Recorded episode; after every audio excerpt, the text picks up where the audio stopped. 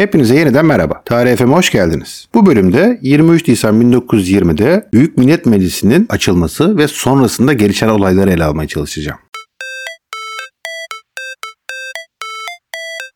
Biraz geriye yani 19 Mart 1920'ye dönerek konumuza başlayalım. Mustafa Kemal temsil heyeti adına 19 Mart 1920'de vali ve kolordu komutanlarına bir genelge gönderiyor. Ve bu genelgede diyor ki Ankara'da olağanüstü yetkilere sahip bir meclis açılacaktır. İstanbul'dan yani dağıtılan son Osmanlı Mebusan Meclisi'nden gelen milletvekillerinin hakları saklı kalacak, saklı tutulacak. Bunun dışında 15 gün içinde yapılacak olan seçimlerde her sancaktan gizli oy ile seçilecek seçilecek 5 milletvekilinin Ankara'ya gelmesi gerekmektedir. Nihayet İstanbul Meclisi üyeleriyle birlikte 66 seçim bölgesinden toplam 337 tane kadar temsilci meclise katılıyorlar. Açılacak olan meclisin adı ilk olarak Millet Meclisi olarak belirleniyor. Ama İstanbul Meclisi üyelerinin de ek olarak seçilen temsilcileri nedeniyle genişletilmiş meclis anlamına gelen Büyük Millet Meclisi adı veriliyor meclise. Neyse yayınlanan bu genelgeye 3. ve 15. Kolordu komutanları karşı karşı çıkıyorlar. Onun dışında Sivas valisi karşı çıkıyor. Bunlar diyorlar ki kurucu meclise gerek yoktur. Kanuni esasinin seçim esasları göz önüne alınmalıdır diye düşünüyorlar. Neyse bunlar sadece düşünce olarak kalmış. O zaman devam etmek gerekirse 23 Nisan 1920'de 1. Türkiye Büyük Millet Meclisi açılmış. Yani yeni Türk devletinin temelleri atılmış. E, Mustafa Kemal de meclis başkanı seçilmiş. 8 Şubat 1921 tarihine geldiğinizde Türkiye sözcüğü eklenerek Türkiye Büyük Millet Meclisi. Yani bir yıl sonra filan. Adı resmileşiyor. Yani ilk olarak Büyük Millet Meclisi sonrasında bir yıl kadar sonra Türkiye Büyük Millet Meclisi adını alıyor. 23 Nisan 1920'de Ankara'da Hacı Bayram Camii'nde kılınan Cuma namazının hemen arkasından Büyük Millet Meclisi törenle açılıyor. Meclisin açılış konuşmasını en yaşlı üye olan Sinop Milletvekili Şerif Bey yapıyor. Aynı gün yapılan toplantıda Mustafa Kemal meclis başkanlığına seçiliyor. İlk meclis binası Kurtuluş Savaşı sırasında bütün askeri ve politik kararların verildiği bu bina, bu küçük ve fazla kullanışlı olmayan bu bina 18 Ekim 1924'e kadar kullanılıyor. Bu ilk bina günümüzde Kurtuluş Savaşı Müzesi olarak kullanılıyor. Türkiye Büyük Millet Meclisi'nin ikinci binasının yapımına Mimar Vedat Bey projesiyle 1923'te başlıyor. Bina çok kısa bir süre içerisinde tamamlanıyor ve 18 Ekim 1924'te hizmete açılıyor. İlk binadan aşağı yukarı 50 metre uzağa yapılan yeni bina 36 yıl boyunca kullanılıyor kullanılıyor ve siyasi tarihimizde birçok önemli karara tanıklık ediyor. Mustafa Kemal'in birinci Büyük Millet Meclisi'nin başkanı seçilmesinden sonra ikinci başkanlığa ise son Osmanlı Mebusan Meclisi'nin başkanı olan Celalettin Arif Bey'i getiriyor. Bu ne demek? Biz yeni kurulan bir devletiz ama Osmanlı Devleti'nin de devamı olan yapıyı kullanıyoruz demek. O zaman toparlayacak olursak 1. Büyük Millet Meclisi olağanüstü yetkilere sahip kurucu bir meclis özelliğine sahiptir diyebiliriz. 23 Nisan 1920'de Büyük Millet Meclisi'nin açılmasıyla artık yeni Türk Devleti kurulmuş oluyor. Bunun dışında Büyük Millet Meclisi'nin üstünde güç olmadığı özellikle belirtildiği için İstanbul hükümeti artık resmen yok sayılıyor. Ve son olarak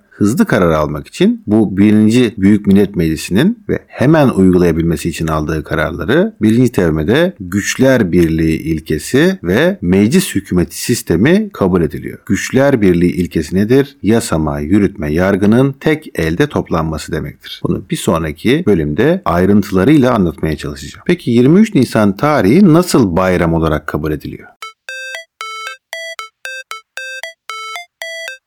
Öncelikle 23 Nisan 1921 tarihinde 23 Nisan'ın ulusal bayram ilan edilmesi kanunu çıkarılıyor. Sonrasında 1924 tarihine gelindiğinde milli bayram ilan ediliyor. 1929 tarihinde ise Ulusal Egemenlik ve Çocuk Bayramı olarak kutlanmaya başlanıyor. 27 Mayıs 1935 tarihine geldiğinizde 23 Nisan Ulusal Egemenlik ve Çocuk Bayramı olarak kutlanması karar alınıyor. 1979'u UNESCO Çocuk Yılı ilan edince aynı yıl TRT Uluslararası Çocuk Şenliği başlatılarak bayram uluslararası hale getiriliyor. 1981'e geldiğimizde ise yapılan düzenleme ile 23 Nisan Ulusal Egemenlik ve Çocuk Bayramı adıyla kutlanılmasına devam ediliyor. 23 Nisan tarihinin bayram haline getirilmesi ve günümüzde hala kutlanıyor olması Cumhuriyetimizin önemli kazanımlarından bir tanesi.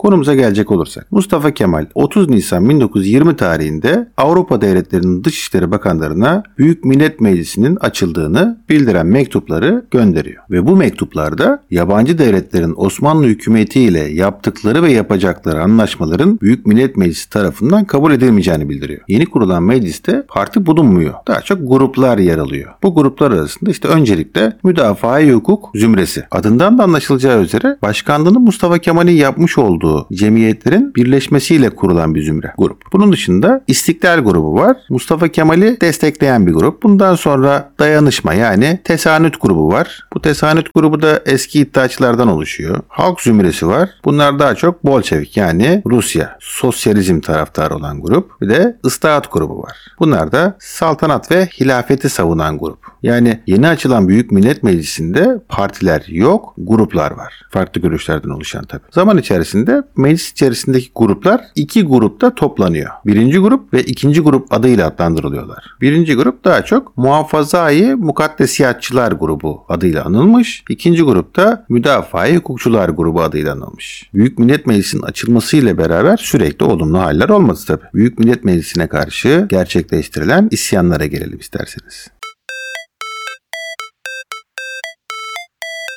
Bu isyanların sebepleriyle başlayalım. Büyük Millet Meclisi'ne karşı çıkartılan isyanların öncelikli olarak sebebi İstanbul hükümetinin ve itilaf devletlerinin sürekli kışkırtmalar. Sonrasında İngilizlerin boğazların iki yakasında tampon yani karışık, tarafsız bölge oluşturmak istemeleri. Sonrasında Damat Ferit Paşa'nın Mustafa Kemal ve milli mücadelecileri vatan haini ilan etmesi. Bu saydığım sebepler dışında Kuvayi Milliyecilerin bazı olumsuz davranışlar sergilemeleri ve bazı Kuvayi Milliye liderlerinin düzenli orduya girmek istememesini de katmak mümkün. Öncelikli olarak İstanbul hükümeti tarafından çıkartılan isyanlara bakalım. İlk isyan İstanbul hükümeti tarafından çıkartılan ilk isyan Kuvayi İnzibati isyanı. Diğer adıyla Halifelik ordusunun çıkarmış olduğu isyan. Bu Kuvayi İnzibati isyanı İngilizlerin desteğiyle İstanbul Boğazı, İzmir ve doğusunu kontrol altına almak için Sakarya daha çok Geyve civarı dolaylarında çıkıyor. Bu isyan Batı cephesi komutanı Ali Fuat Paşa tarafından bastırılıyor. İstanbul hükümeti tarafından çıkartılan İstanbul hükümetinin desteğiyle, İstanbul hükümetinin kışkırtmalarıyla çıkartılan ikinci isyansa Ahmet Anzavur isyanı. Diğer adıyla Huayi Muhammediye. Ahmet Anzavur isyanı da İngilizlerin desteğiyle boğazları kontrol edebilmek için Manyas'ta, Susurluk'ta, Ulubat civarında ve Gönen civarında çıkartılıyor. Bu isyan da Çerkes Etem tarafından daha sonra bahsedeceğim. Çerkes Etem tarafından bastırılan bir isyan. Sonrasında İstanbul hükümetiyle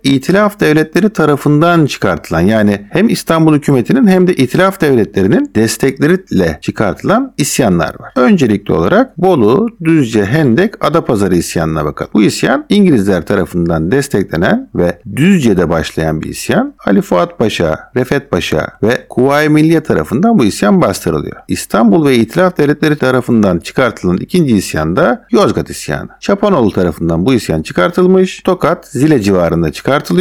Yine bu isyan Çerkez Ethem tarafından bastırılıyor. Bu isyanlarda Aynacıoğlu ailesinin de etkili olduğunu söyleyebiliriz. Üçüncü isyan Afyon isyanı. Çopur Musa tarafından çıkartılıyor bu isyanda. Kuvayi Milliye tarafından bastırılıyor. Dördüncü isyan Konya yani Bozkır isyanı. İstanbul hükümetinin ve İngiliz kışkırtmalarıyla çıkıyor bu isyan. Kuvayi Milliye tarafından bastırılıyor. Delibaş Mehmet isyanı var Konya tarafından çıkartılan. Bu isyan da Refet Paşa tarafından bastırılmış. Sonrasında İstanbul hükümeti ve Fransızların desteğiyle çıkartılan Milli Aşireti isyanı var. Urfa tarafında çıkartılıyor bu isyanda. Kuvayi Milliyeciler tarafından bastırılmış. Bunun dışında Erzincan, Sivas civarında çıkartılan Koçkiri isyanı var. Bu Koçkiri isyanı da Kuvayi Milliye Birlikleri tarafından bastırılıyor. Şeyh Eşref'in çıkarttığı bir isyan var Bayburt tarafında. Bu da Kuvayi Milliyeciler tarafından bastırılmış ve İngilizlerin kışkırtmasıyla Mardin civarında çıkartılan bir isyan daha var. Ali Batı isyanı. Bu da 5. Tümen tarafından bastırılmış bir isyan. Bakın bu isyanlardan başka azınlık isyanları var bir de. Fener Rum Patrikhanesi'nin ve İngilizlerin kışkırtmalarıyla Karadeniz bölgesinde çıkartılan mesela Rum isyanları var. Bağımsız Ermeni devleti kurmak için çıkartılan Ermeni isyanları var. Kurtuluş Savaşı'nda bunlarla da uğraşılmış. İç isyanlarla uğraşılıyor. Ülke içerisindeki azınlıklar tarafından çıkartılan, tabi yabancı devletlerin kışkırtmalarıyla özellikle çıkartılan isyanlarla da uğraşılıyor. Hiçbir şey güllük gülistanlık değil. Bu isyanların dışında eski Kuvayi Milliyeciler tarafından çıkartılan isyanlar da var. Bunlar da Büyük Millet Meclisi'nin emirlerine karşı geliyorlar. Düzenli orduya katılmak istemiyorlar. Kim bunlar? Çerkes Ethem gibi kişiler. Kim bunlar? Demirci Mehmet Efe gibi, Yörük Ali Efe gibi kişiler. Bunların istediği şey düzenli orduyla devletin kurtulacağını düşünmedikleri için düzenli orduya karşı çıkmışlar. Emir altına girmekten kaçınmışlar. Peki isyanlara karşı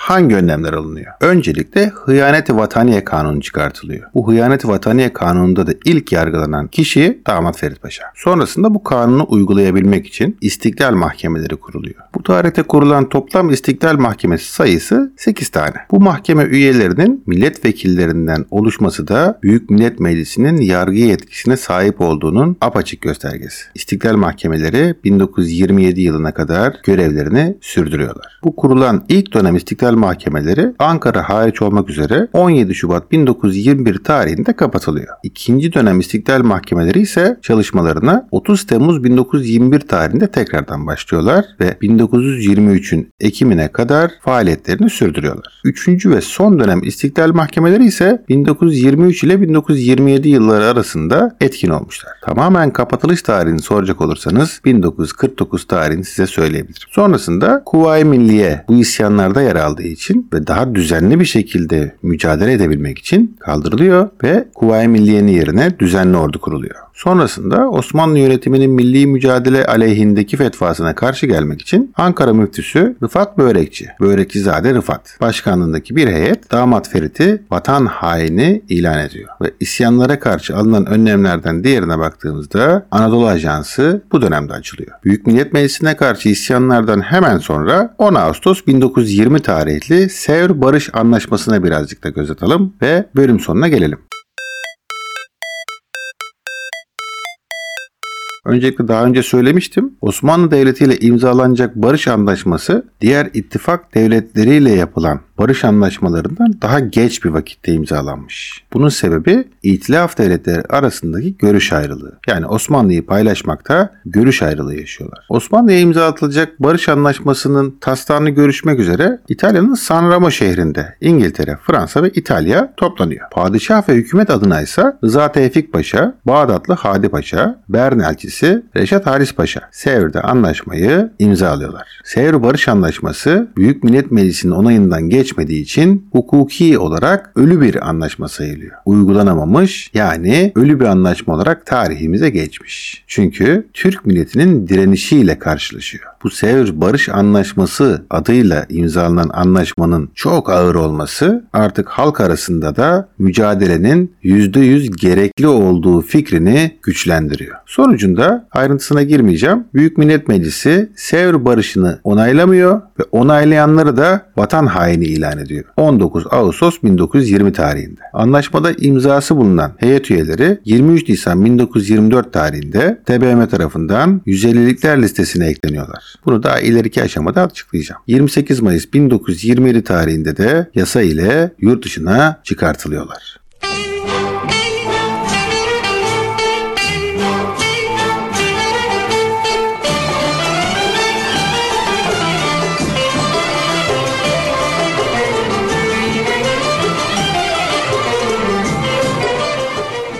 Bu podcastimizin de sonuna gelmiş bulunduk. Bu bölümde 23 Nisan'da Büyük Millet Meclisi'nin açılmasından, meclise karşı çıkartılan isyanlardan ve Sevr Barış Anlaşması'ndan, ölü doğan bir anlaşmadan bahsetmeye çalıştım. Görüş, düşünce, eleştiri ve yorumlarınızı tarihfm.gmail.com adresine gönderirseniz sevinirim. Görüşmek dileğiyle. Hoşçakalın.